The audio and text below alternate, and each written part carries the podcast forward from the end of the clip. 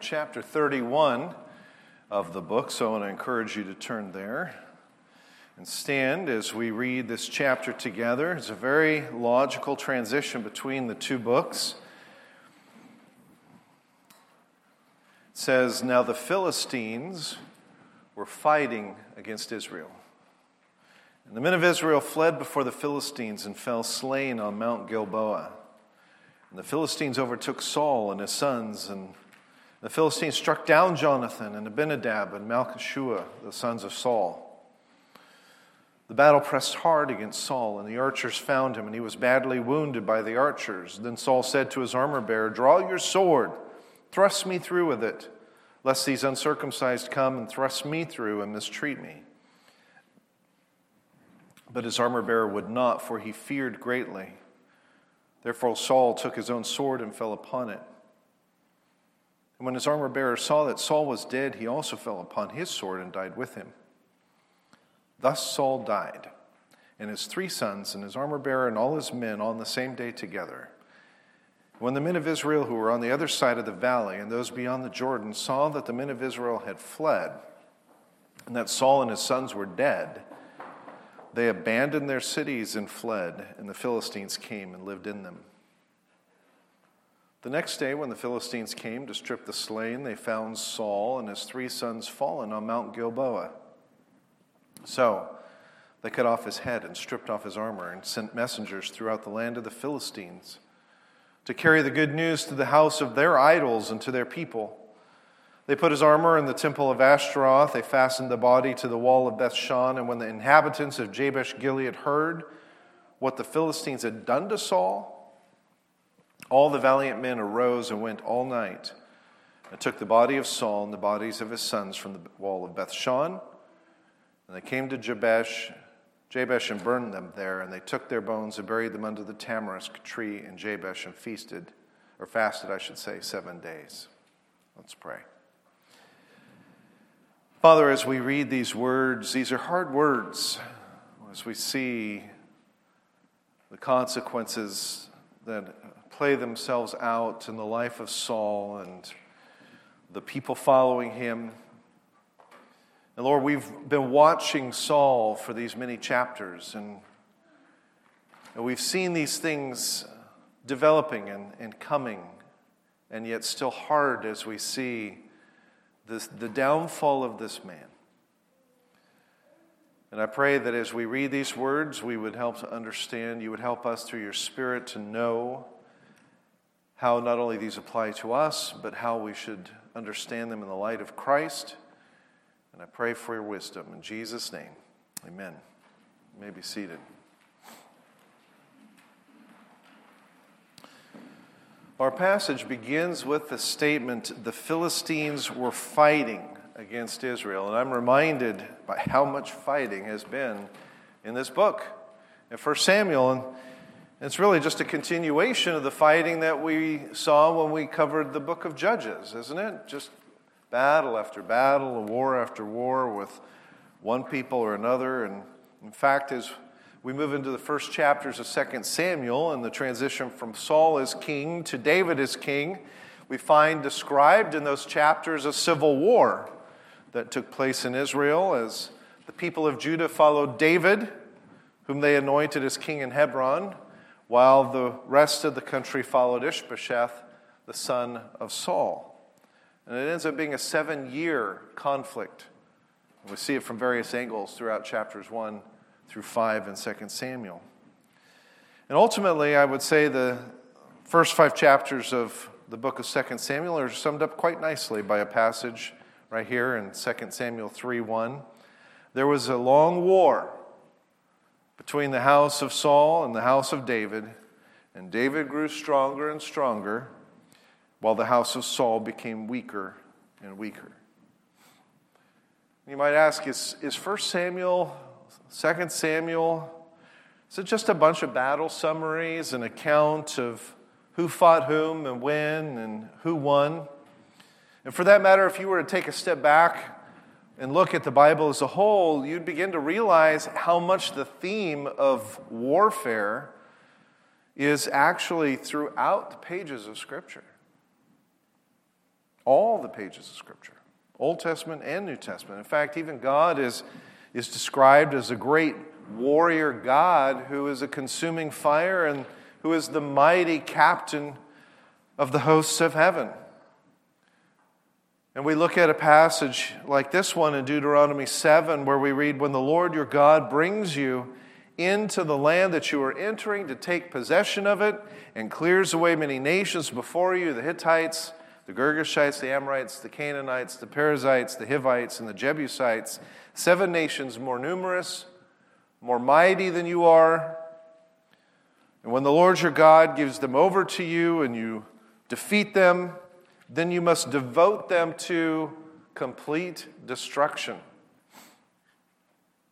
You shall make no covenant with them, you shall show no mercy to them. You shall not intermarry with them. You shall not give your daughters or sons to them or take them for your sons, for they would take away your sons from following me to serve other gods, and then the anger of the Lord would be kindled against you, and he would destroy you quickly. But thus you shall deal with them you shall break down their altars and dash in pieces their pillars and chop down their asherim and burn their carved images with fire, for you are a people that is holy to the Lord your God. And so when we remember that Deuteronomy and, and the whole Exodus is the background of 1st and 2nd Samuel, we realize Israel was told from the very beginning to expect war. In fact, they were told that God would use the nation of Israel as his instrument of judgment against the nations that occupied Canaan. So, how does that apply to our passage? Well, these battles with the Philistines are about God's justice. They're a comment on sin and holiness. The rise and exaltation of David's house over Saul's house in 2 Samuel 1 through 5 is a picture of the reign and power of Christ over the power of sin and the world and death. And what we learn from the Bible is that war taking place in the physical and spiritual realms has been waged since the garden. It's been waged since Adam and Eve. And it continues to be waged, and it will be waged until every enemy is made a footstool at the feet of King Jesus. And my last statement wouldn't resonate well with a lot of people. After all, we live in an age of tolerance. At least Americans like to think they do, despite the fact that Russia is massing at the Ukrainian border and North Korea threatens to obliterate the evil demon, the United States, and China is you know, multiplying its nuclear arsenal. My statement particularly doesn't sit well with people when they hear that God ordered battles that resulted over the course of the Old Testament in the deaths of millions of men, women, and children.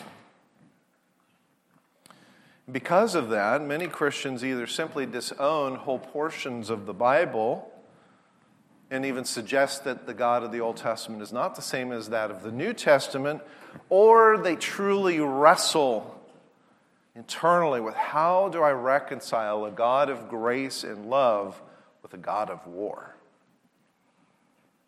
Certainly can't envision him as the Lord of the armies of heaven or as a warrior.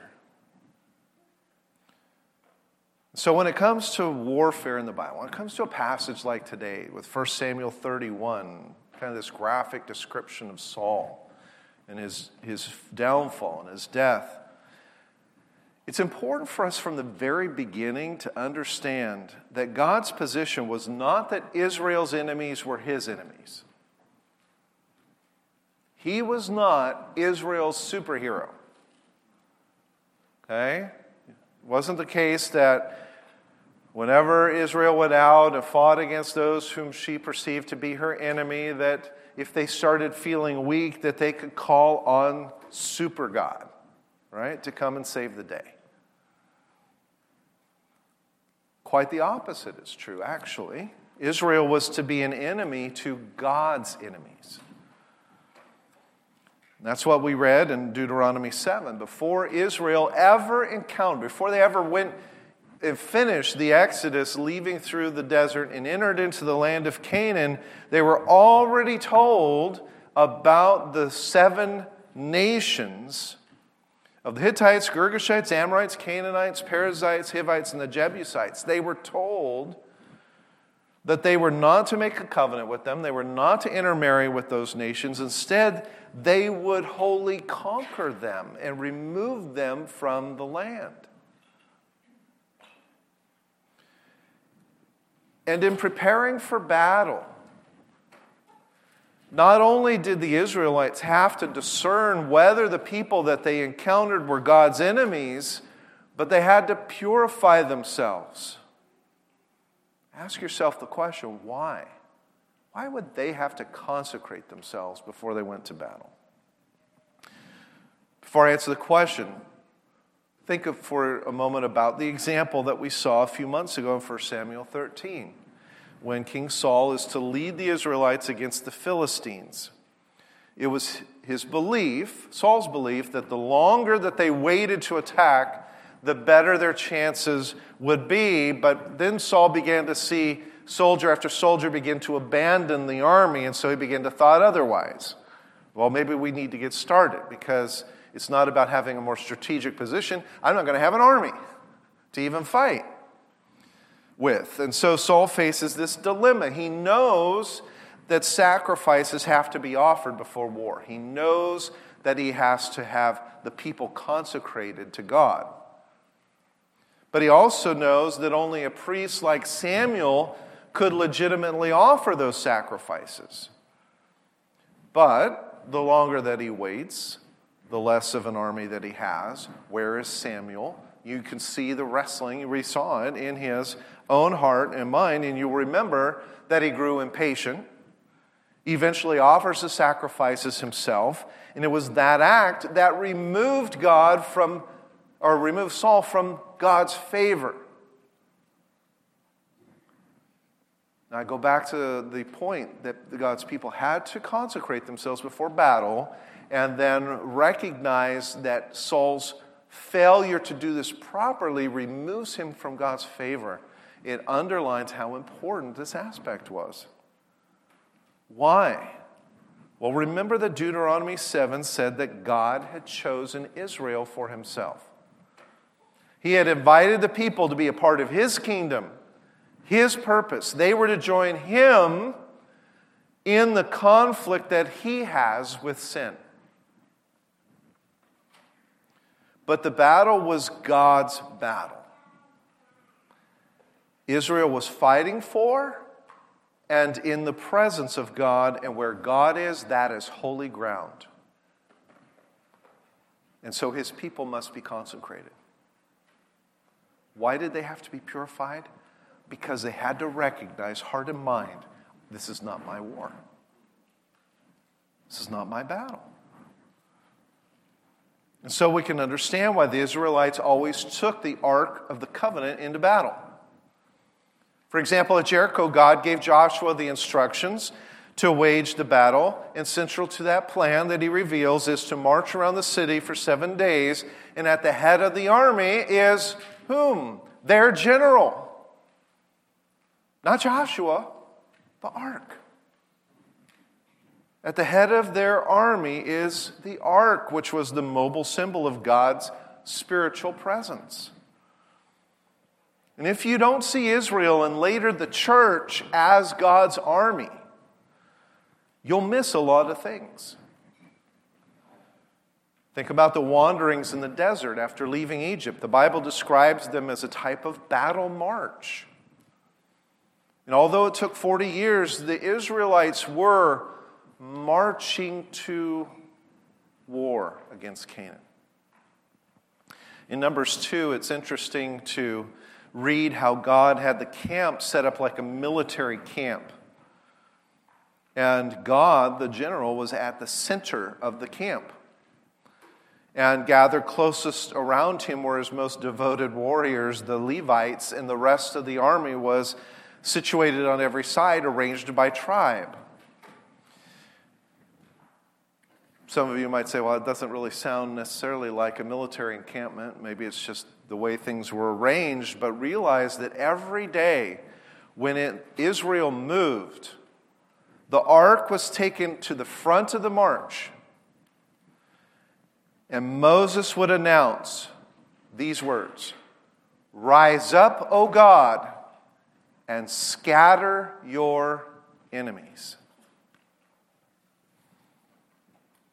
And then the march would be attended by prayer and music because God was going to our battle with his army, the Israelites. And you say, why prayer and music? Because God treated warfare as a type of worship.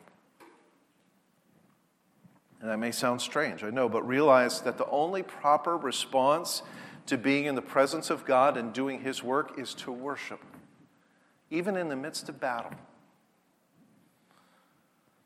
A great example of preparing for war and going to battle is found in what may be a familiar story for you, Second Chronicles 20, where we read that after this, the Moabites and the Ammonites, and with them some of the Moon. I'm never sure how to pronounce that. Meunites?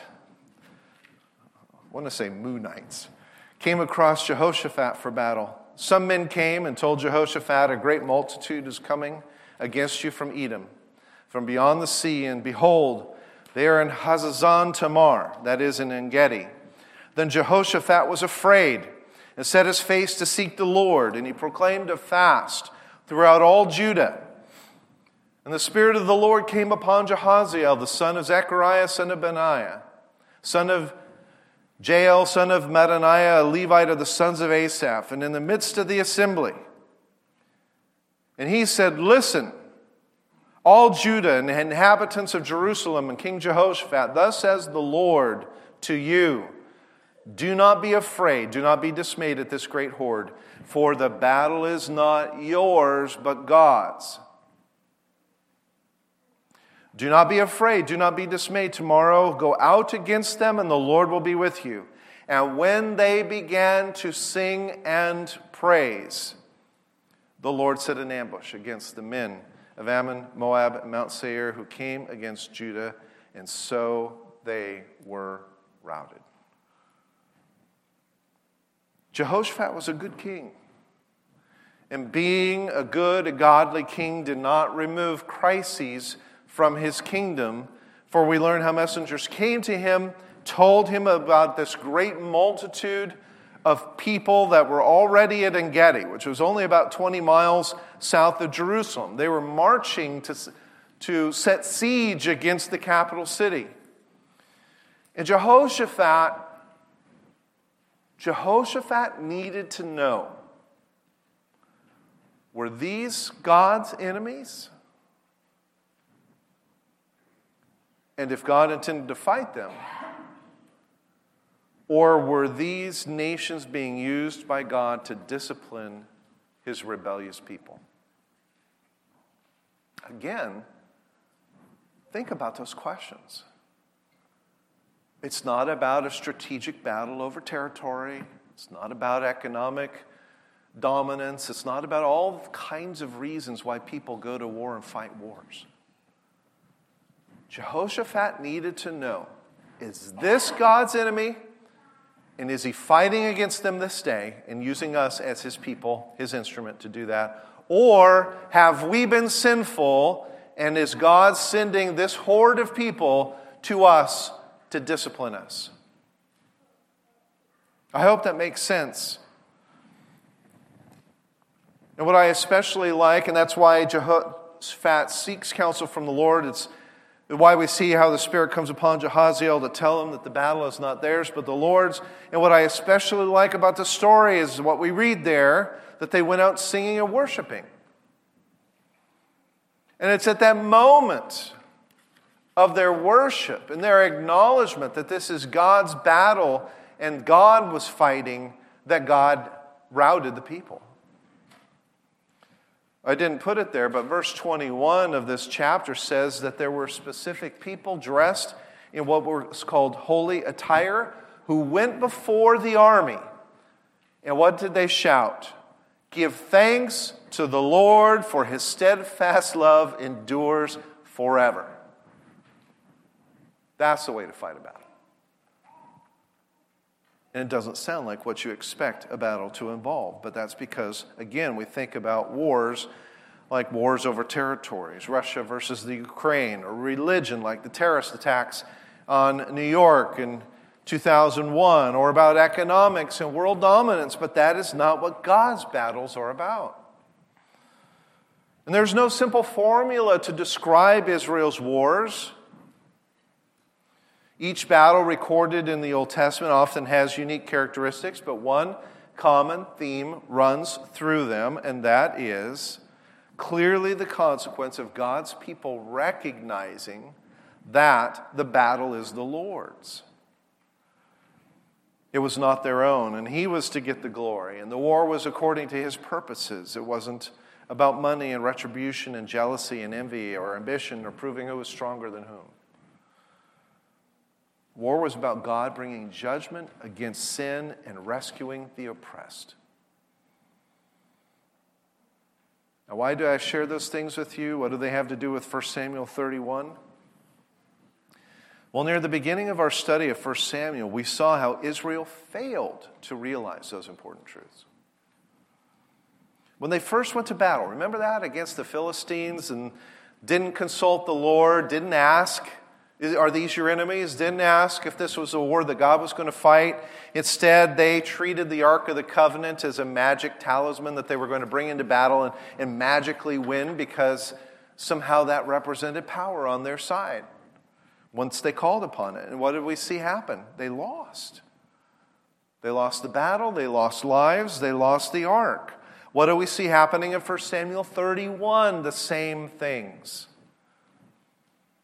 Verse 2 tells us the Philistines overtook Saul and his sons, struck down Jonathan, Abinadab, and Malchishua, the sons of Saul.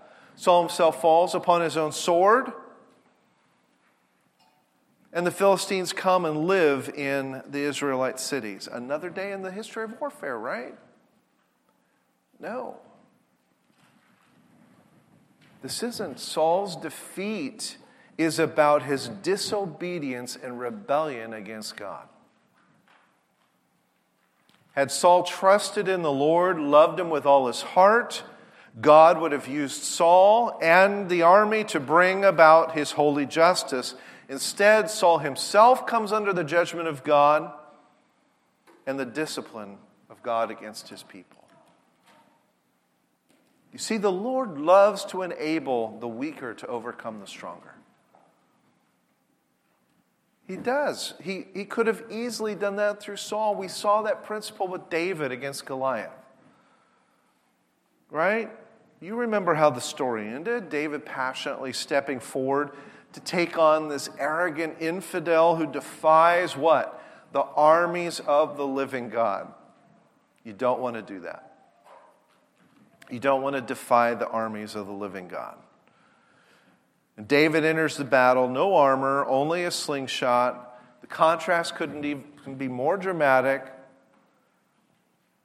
Vulnerability, some would say inexperience. I'm not sure if that's necessarily true, but certainly a youth versus a well armored and certainly experienced giant of a man but David comes out and says, You come against me with sword and javelin, but I come against you in the name of the Lord God Almighty. The God, listen, of the armies of Israel, whom you have defied. All these gathered here will know that it is not by sword or spear that the Lord saves, for the battle is the Lord's, and he will give all of you into our hands. So he fully understood, David did, that the, the battle was God's, the victory was God's, the strength and power was God's. If Saul had learned that lesson, we would see a different thing in 1 Samuel 31. But instead, what we read in the earlier chapters is that every time Saul did happen to win a battle, and God was sometimes merciful, in allowing the armies under Saul to be victorious, but every time Saul would, would erect a new monument to himself in the valley where they won. But when a battle was over, what did we see? During the battle, worship, And when the battle was over, God expected worship, praise.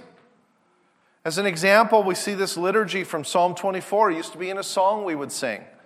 Lift up your heads, O gates, and be lifted up, O ancient doors, that the King of glory may come in. Who is this King of glory? The Lord strong and mighty, the Lord mighty in battle. Lift up your heads, O gates. Lift them up, O ancient doors, that the King of glory may come in. Who is this King of glory? The Lord of hosts. He is the King of glory. You don't really understand the psalm until you understand why it was, how it was used. This song was the liturgy of worship that took place when the ark was returned after a battle. The Levitical ark bearers, as they came carrying the ark on the poles, would come up to the gates of the city where the tabernacle was, and they would speak to the gatekeeper and say, Lift up your heads, O you gates.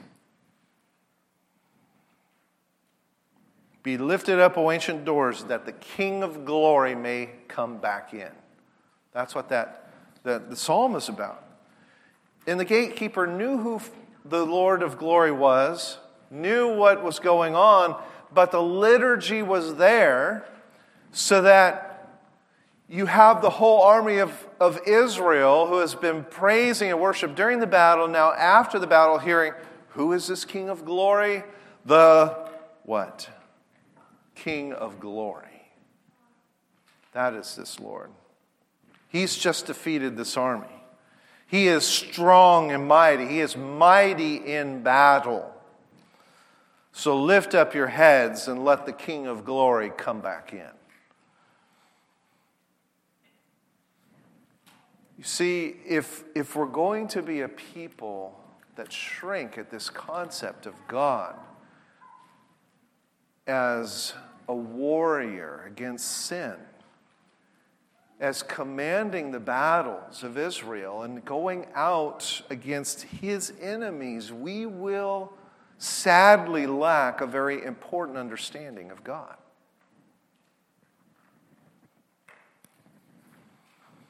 I think the problem is that many people, as they think through this, they are they, they think that the women and, and children and men of Canaan were innocent. And so we think through the fact that it's really God wanting to command all of, of this bloodshed and this this pain, suffering. But that is not the Bible's view of humanity. The Bible declares that people are sinful from the moment of conception, that the Canaanite children were not only morally culpable, but they belonged to a wicked culture. We see in parts of the Old Testament actually how depraved and perverted the people's culture was, even to the point of offering their children as sacrifices to Molech. And God knew that if allowed to live without that sin being judged, two things would happen. One, God would not be seen as a holy, righteous judge. And two, that sin would corrupt and pollute the people of Israel. In fact, with regard to the seven nations of Canaan mentioned in Deuteronomy 7, the book of Joshua stresses that God had great patience towards them. The reason why the descendants of Abraham had to wait for 400 years was that the sin of the Amorites was not yet full. That's nearly 10 generations. So, you know, by that time, Abraham's descendants have become slaves of Egypt. Why not go out sooner? Because God is long suffering, He is patient. Sadly, when Israel was just as sinful as the other nations, as we see during Saul's reign, God didn't use them as instruments, nor did he just stand off and let two nations, Israel and, Philistia, have out while he decided to take a break because nobody's listening to him. right? That's not God. When God's people who are supposed to be holy and set apart end up being just like the other nations, he's going to use the other nations to discipline Israel. And that's what we see in 1 Samuel 31. I'll tell you this too. If we have difficulty with the wars of the Old Testament, then we'll have even more serious difficulties with the final judgment. Because in the final judgment, all those who don't follow Christ, non believing men, women, and children, won't just be killed, they will be thrown into, you know, they will be in hell. And so, if we remove the portions of the Old Testament that describe God in judgment, we, we're going to have to, to really change and remove large portions of both the Old Testament and the New Testament. What we need to remember is that the punishment for sin is death. The lesson that rebellion against God leads to death is made clear in the Garden of Eden. And it was only because of God's extraordinary grace that Adam and Eve were not killed on the spot when they ate of the fruit of the tree. You know, one of the problems that we have is that we evaluate all these things by our own senses of morality. We are far more tolerant of all kinds of things. But the truth of the matter is, God is holy. God is just. And we just are not moved in the same way by His holiness as we are by His love. We're not like David in the Psalms who cries out, Lord, rise up against your enemies, bring down the wicked. Why does David do that? He does that because, as much as he understands God's grace towards him as an individual and the love that God has for him, he also understands God's holiness. He understands what it means for man, sinful man, to exalt himself in God's place, to rebel against him, and for sin to go unpunished and unjudged. And so, in this light, we shouldn't be amazed that God ordered the death of the Canaanites, but rather we should stand in amazement that He lets any of us live.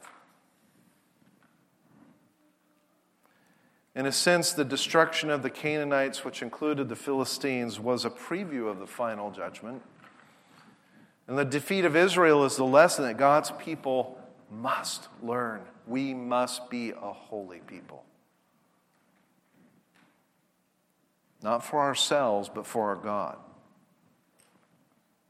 Well, throughout 1 Samuel, we've done typically three things. We have asked what the passage originally meant when it was written, why it was written. Then we've asked how to apply that perhaps in our lives. And then we've asked how Christ is revealed in the passage. And we haven't done that third thing yet. So, where is Jesus in these various wars and battles?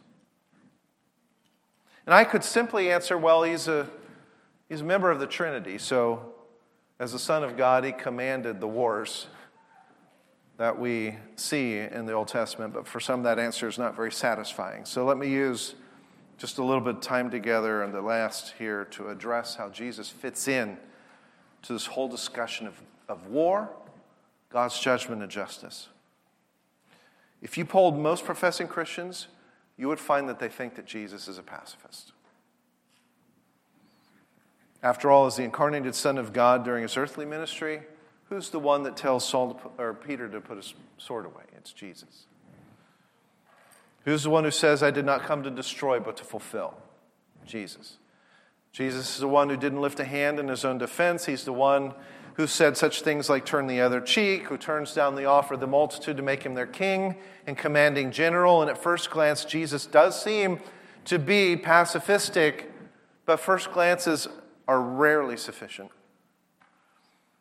If you look at Malachi 3:1, it says, "Behold, I send my messenger, and he will prepare the way before me, and the Lord whom you seek will suddenly come to his temple." And the messenger of the covenant in whom you delight, behold, he is coming, says the Lord of hosts. But who can endure the day of his coming? And who can stand when he appears?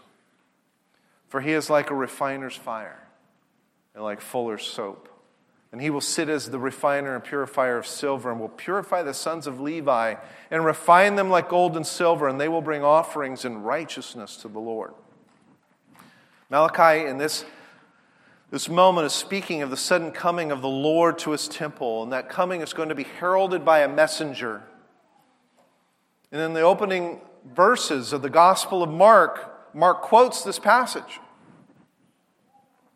And he applies the verse 1 to John the Baptist. And he says, John was that messenger who was told to prepare the way of the Lord. But he says even more. He says, the beginning of the gospel of Jesus Christ, the Son of God, as it was written also in Isaiah the prophet Behold, I send, because Isaiah said the same things, Behold, I send my messenger before your face, who will prepare your way, the voice of one crying in the wilderness, Prepare the way of the Lord, make his paths straight. And in that first chapter, Mark quotes both Malachi 3 and Isaiah 40, verse 3. And the image is one of a procession in the desert in which this messenger is announcing to the people, The Lord is marching to his throne. Make straight the way of the Lord. He will defeat his foes, he's going to establish his rule. And Jesus would later say of this messenger, John the Baptist, that he was the new Elijah, that he came in the spirit of Elijah. And Elijah had been prophesied to reappear before the coming of the great and terrible day of the Lord. And Malachi said the day of the Lord would, that he would come suddenly to his temple. Who could endure, Malachi asks, his coming? And so this is what the Bible says about Jesus being a pacifist.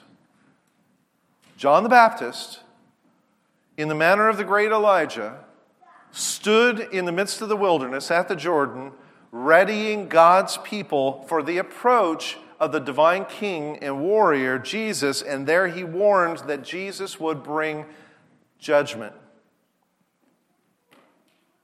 After being baptized by John, Jesus went into the wilderness for 40 days of testing. And when he overcame his adversary Satan in the wilderness, Mark writes in chapter 1 Jesus came to Galilee saying, The time is fulfilled, the kingdom of God is at hand, repent and believe in the gospel.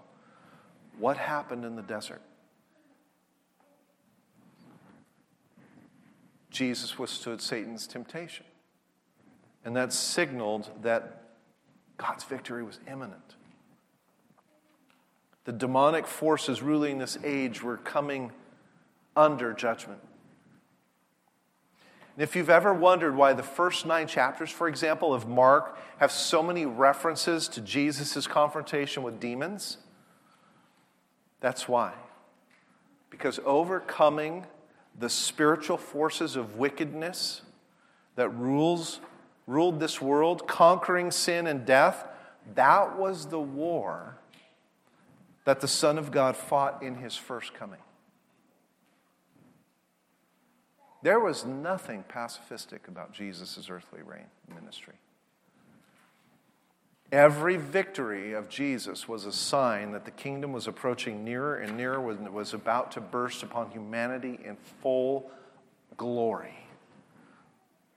Later, when Jesus sends out his disciples to preach out the gospel and cast out demons, remember how I earlier described the 12 tribes encamped in battle array around the center, which was God and the tabernacle, and how every day they moved the ark to the front and said, Arise, O Lord, and scatter your enemies. Well, the 12 disciples were the parallel of the 12 tribes. And when Jesus sent them out, he was sending them into battle. Battle against the same spiritual foes that he conquered everywhere that he went. And I could speak of more. I could I could tell you of the transfiguration where Jesus meets with Elijah and Moses, who are the key figures that represent the law and the prophets, and who were involved in all of you know, God's mighty battles, right?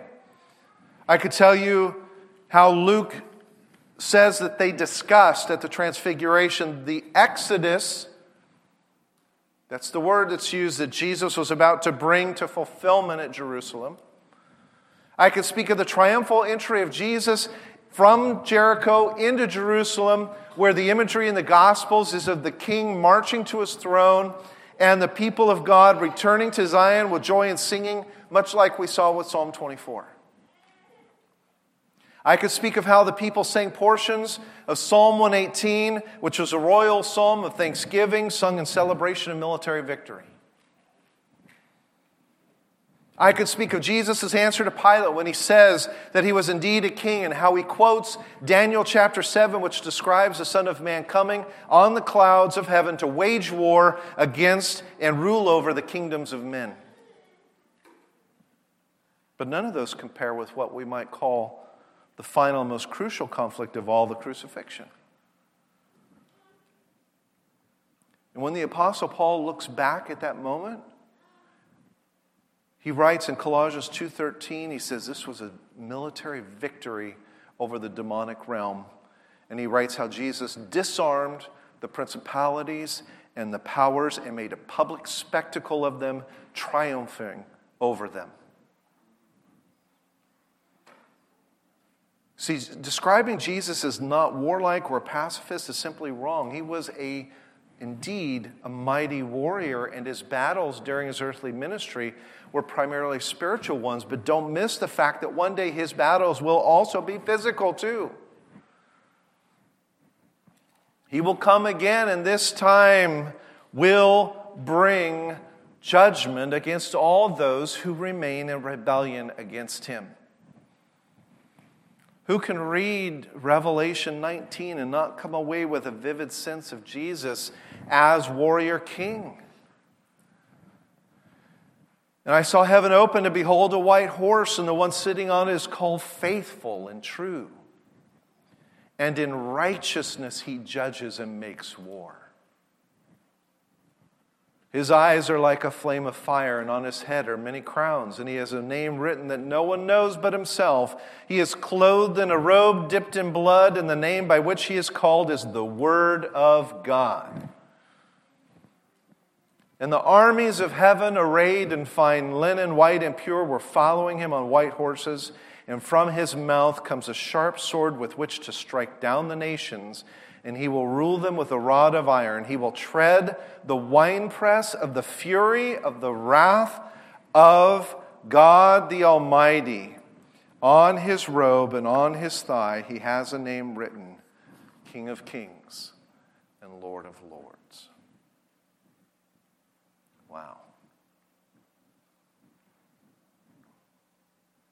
May it be that you are not one of those in rebellion against Christ.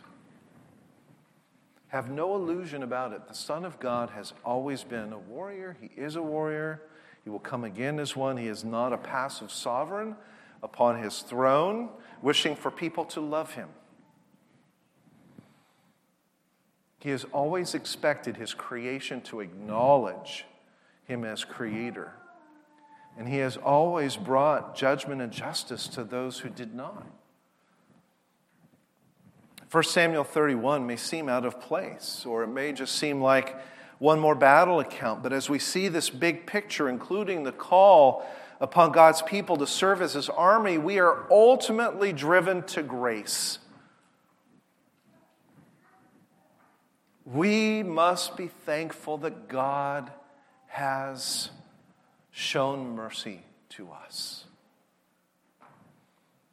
we must be thankful that God has then set us apart to be used as his instrument in his battles.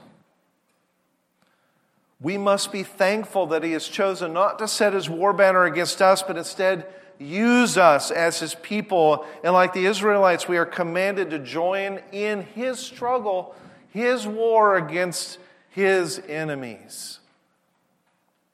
And as God's soldiers, our task is now to extend the victory of God throughout the world.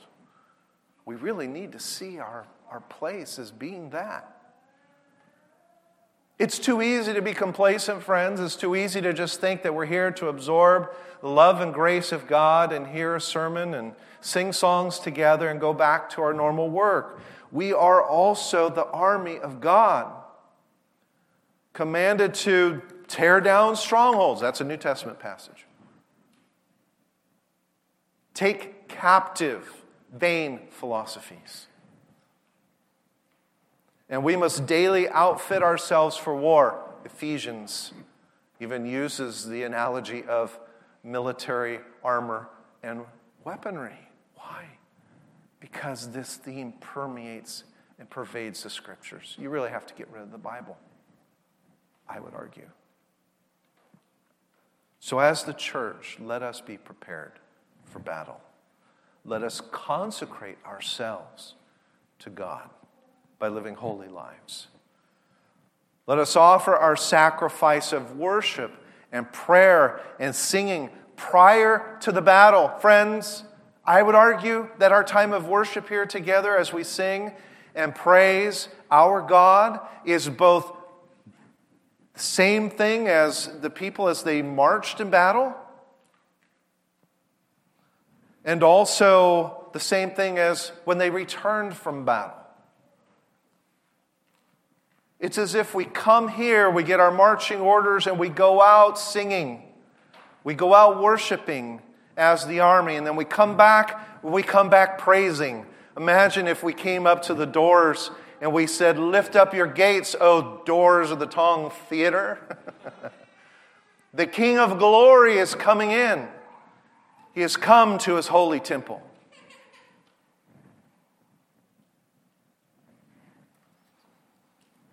And we must acknowledge God's presence in the battle against his enemies. Knowing that while we may often be in an inferior and weak position, yet the Word of God is our weapon.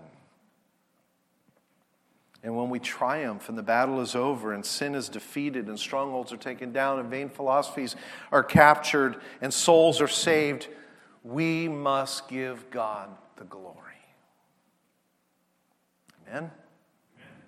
Amen. Let's pray. Lord God, I thank you for this hard subject of war.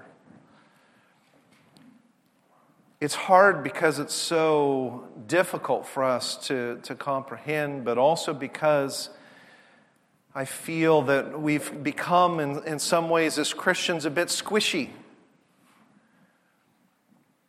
We've so emphasized the love and grace of our Lord Jesus that we forget that He is also holy and just, and that that is good.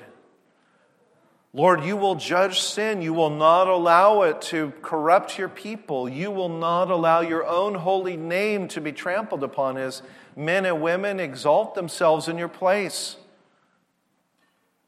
You may be long suffering for now, but you would not be God if you did not judge sin.